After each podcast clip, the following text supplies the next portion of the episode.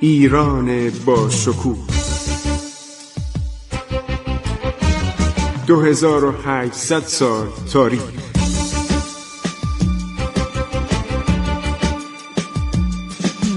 عبور از تاریخ.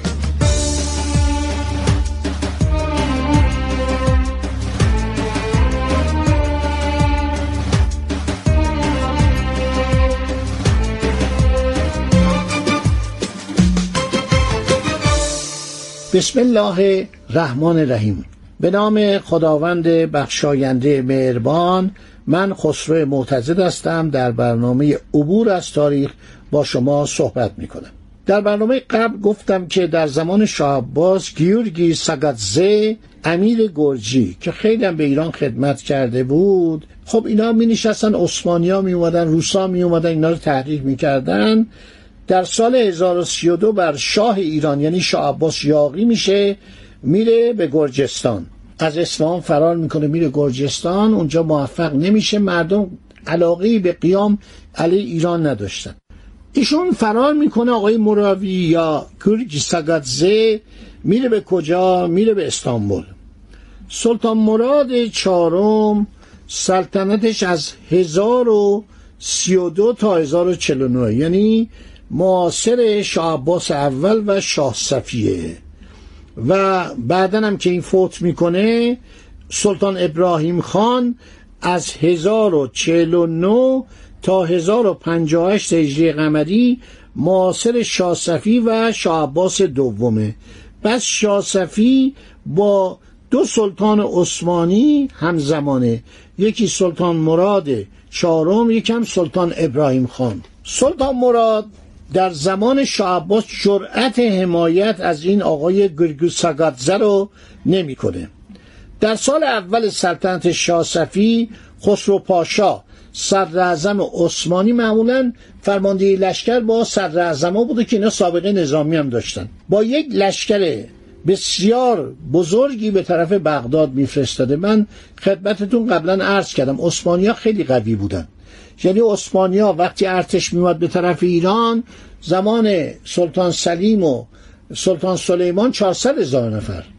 و اینا از اطراف ممالک تحت فرمان روایی عثمانی ها جمع می شدن از مصر می اومدن از عربستان می اومدن باور نمی کنید توپچی از رومانی می اومدن از مجارستان می اومدن از سربستان می اومدن چون سربستان هم اینا گرفته بودن. از تمام سرزمین از یمن می اومد از الجزایر درخواست می‌کرد از مراکش تونس درخواست می‌کردن و سربازای زبده اینا ینیچریا و عجمی اوغلان ها بودن که اینا در جنگ فوقلاده بودن که من براتون مفصل گفتم. خب سلطان مراد خسرو پاشا رو میفرسته. مراوی گرجی نیز حمله می‌کنه با یک سپاهی از گرجیان و عثمانیا به طرف موسل و وان و بعد میان طرف آذربایجان. رستم که دیوان بیکی بیگلر بیکی آذربایجان بود. این میجنگه و مراوی رو عرض شود که شکست میده. خیلی جالبه که خسرو پاشا مراوی رو می‌کشه. میگه خب تو ما رو دعوت کردی بریم ایران رو بگیریم آذربایجان بگیریم گرجستان رو بگیریم بعد چرا اینقدر عرض شود که ضعیف عمل کردی و هیچ همش ما داریم شکست می‌خوریم. این که خیلی خودشیرینی برای دولت عثمانی می‌کرد به دستور خسرو پاشا عرض شود کشته میشه. خسرو پاشا میره طرف عراق عرب و بغداد. بغداد دست کیه؟ دست ایرانی ها شاسفی زینال خان شاملو سپه سالار رو به دفع خسرو پاشا میفرسته. خودش از اصفهان به عزم عراق حرکت کرده. نه سابقه جنگی داره نه مدرسه جنگی داره نه شمشیر باز خوبیه. فقط آدم کشه. شمشیر دستش می‌گیره که وزراشو گردن بزنه. این آقا حرکت می‌کنه. خسرو پاشا میاد بغداد و محاصره می‌کنه و تعدادی از سپاه خودش رو به طرف کردستان میفرسته. زینال خان شاملو این سردار بزرگی بوده سپه سالار یعنی فرمانده کل قوا بوده. میره به طرف مریوان. در 22 رمضان 1038 عرض شود این زینال خان شاملو شکست می‌خوره. ترکان به طرف همدان میان. در حالی که صفی خان حاکم ایرانی بغداد ببینید ساخلو بغداد ارتش ایران بوده. ما اونجا بیسی هزار نظامی داشتیم همه شجاع. داشته مردانه از این شهر دفاع می‌کرد سرحدداران آذربایجان همه جا جلوی ترکا رو گرفتن. شکست مریوان راه ایران غربی رو به روی اساکر خسرو پاشا باز کرد. شاه صفی فرار می‌کنه. وقتی میشنوه که اینا دارن به طرف همدان میان مذبوحانه فرار می‌کنه. جناب شاه صفی هنرش آدم کشی بوده. این به اصطلاح فرمانده کل قوای در حال جنگ یعنی زینال خان شاملو رو به قتل میرسانه. قبلا هم امام قلی خان رو کشته. ببینید واقعا نادانی و ندانمکاری و مواد مخدر و این نتیجهشه صفی قلی خان در دفاع از بغداد این از اون سردارای شاه عباس بوده. قریب دوازده هزار تن از ترکان عثمانی رو می‌کشه چون خبر حرکت شاه صفی به بغداد می‌رسه به طرف بغداد خسرو پاشا و همراهان او دست از حصار آنجا برمیدارن فرار می‌کنن این مرحله اول جنگ ما با عثمانی هاست.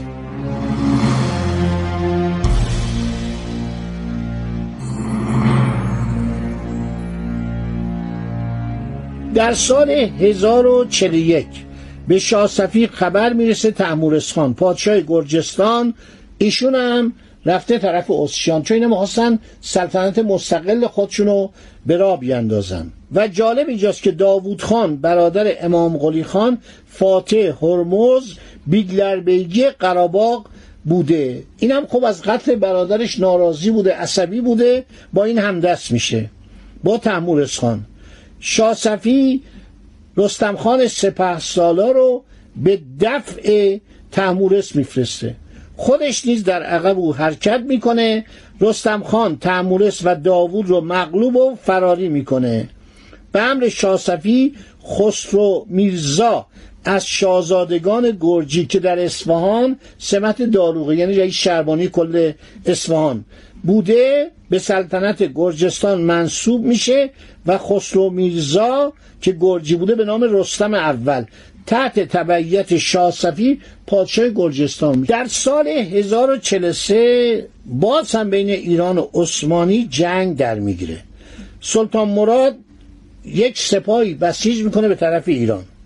ولی در سوریه در شام مسائلی پیش میاد و برمیگرده. شاه صفی با سرداران خودش در حدود کردستان جلوی ترکا رو می‌گیره.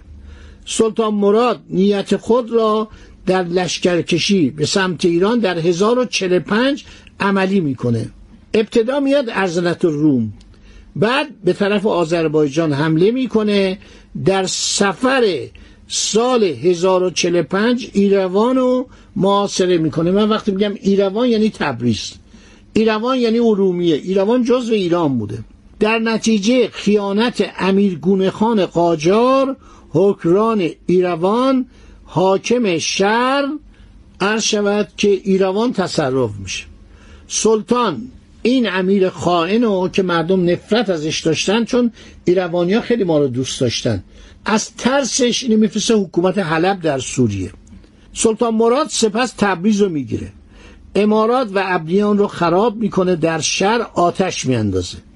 به علت سرمایه سخت شهر ناچار به طرف دیاربک عقب نشینی می‌کنه. ببین تمام این ماجرا تکرار میشه. اگه این سلطان آدم حسابی بود این شاه صفی اون جنایات نمی‌کرد آدم کشی نمی‌کرد این همه اتفاقات نمیافتاد.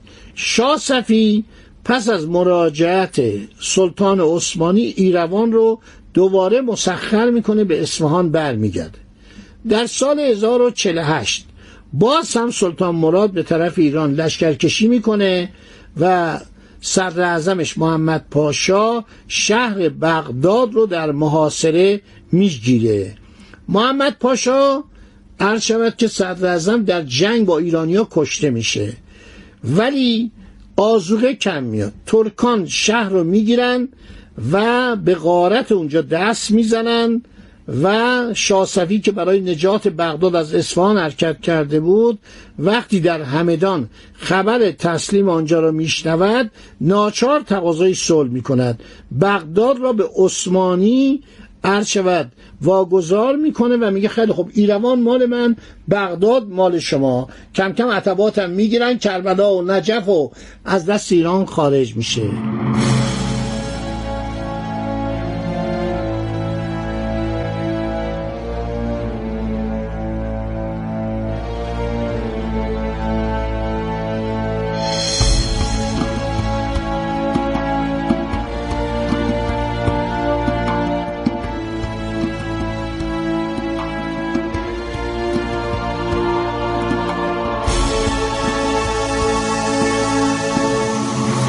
یه نکته جالب براتون میگم. شما وقتی تاریخ قهوه خانه رو می‌خونید تاریخ عرض شود که چایخانه رو می‌خونید در اصفهان زودتر از عرض که لندن چایخانه و قهوه خانه را میفته. شاه عباس در دوران سلطنت خودش قهوه خانه و چایخانه رو را میندازه. مثلا ما از 1620 ما چایخانه داشتیم در اصفهان قهوه خانه داشتیم که خیلی در این باره کتاب نوشته شده خیلی جالبه. قهوه خانه های اصفهان فوقلاده بودن. اولا کنار همدیگه بودن و در بازار اصفهان بودن آینه های خیلی عالی داشتن و شاه عباس می اومد و سفرای خارجی در قهوه خانه. ببینید این تمدن ایرانی رو نشون میده. به جایی که اینا رو ببره مثلا به کاخ سلطنتی اینا رو می‌برد در قهوه خانه. در اون قهوه خانه ها عرض شود که می اومدن و شعرا جمع می شدن شاهنامه خانی می کردن عرض شود که بازی های مختلف می کردن و تمام اسباب سرگرمی اینها عرض شود در قهوه خانه بوده. شاه عباس می‌رفت تو قهوه خانه با شعرا اول پرسی می‌کرد صحبت می‌کرد و همین بود که در جاهای مختلف اینا می اومدن در سفرنامه پیترو دلاواله نوشته که خان عالم سفیر نورالدین محمد جانگیر پادشاه هندوستان دونگارسیا دو سیلوا فیگوروا سفیر اسپانیا سفیر فیلیپ سوم سفیران عثمانی و دوک مسکوی روسیه. گروهی از کشیشان عیسوی که از جانب پاپ به اصفهان آمده بودند علا حضرت اینا رو می‌بره به یکی از قهوه میدان نقش جهان. در آنجا شاه در یکی از اتاقهای قهوه خانه روی قالی میشینه دلش به حال سفیر اسپانیا میشه میگه آقا یه چارپایه بیارید این بشینه یه صندلی میارن. این میشینه. سفیر عثمانی هم مینشینه. سفیر مسکو منشی وی و یک کشیش روسی. سفیر انگلستان هم نماینده انگلستان هم در تاقنمایی دورتر. همه میشینن صحبت می‌کنن حرف می‌زنن. خانه عالم هم میشینه و بعد برای اینها عرض شود که چای میارن سفره میارن چند لغمه می‌خوره. البته سفیر اسپانیا نمی‌خوره. خان عالم میگه آقا ما تو قهوه خانه نمیایم کباب بخوریم. ولی قهوه رو عرض شود که می‌خورن و تا حدودی بهشون بر می‌خوره که شاه چرا ما رو برده تو قهوه خانه. این مردمی بودن شاه عباس بود. حالا در دوران شاه صفی رابط ایران با دولت عرض شود که انگلستان خیلی گرم میشه و چارلز عرض شود که آدمی هستش که نماینده میفرسته پسر اموی خودشو و دوام دوستی دو کشور رو عرض شود که خواستار میشه. بعد جالبه که شاسفی نامه میفرسته از پادشاه انگلیس تقاضا می‌کنه. چند نفر استاد ساعت سازی و تفنگ سازی و میناکاری به ایران بفرسته. خب دوستان برنامه من تموم شد. یکم که بیشتر صحبت کردم. البته انقدر این تاریخ جذابه که من حیفم میاد. ولی در هر حال خوبه که ما بیشتر تاریخ ایران رو از این مراحل رد بشیم. می‌خوام به نادرشاه برسیم به کارهای او برسیم به کریم خان برسیم به قرن نوزدهم برسیم. به اون زمانی برسیم که ایران کوچیک میشه. ایران از نظر وسعت جغرافیایی دو میلیون و 600 هزار کیلومتر یک میلیون از دست میده. من دلم می‌خواد زودتر به اون تاریخ حوادث بزرگ ایران حوادث که به ضرر ما تموم شد و ما رو بیدار کرد برسیم. خدا نگهدار شما. تا برنامه بعدی. وطنم ای شکوه پا در دل انتحار دوران ها کشور روزهای دشوار. زخمی سربلند بحران ها ایستادی به جنگ رو در رو. خنجر از پشت می‌زند دشمن. گویی از ما و در نهان بر ما. وطنم پشت حیله را بشکن. وطنم ای شکوه پاورجان. در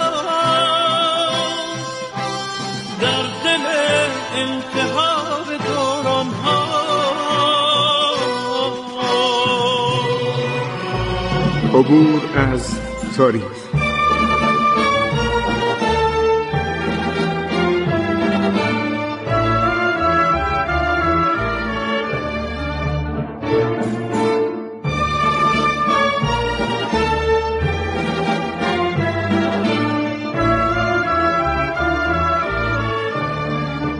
ایران با شکوه. 2800 سال تاریخ. سرگذشت ایران ما به روایت خسرو معتزد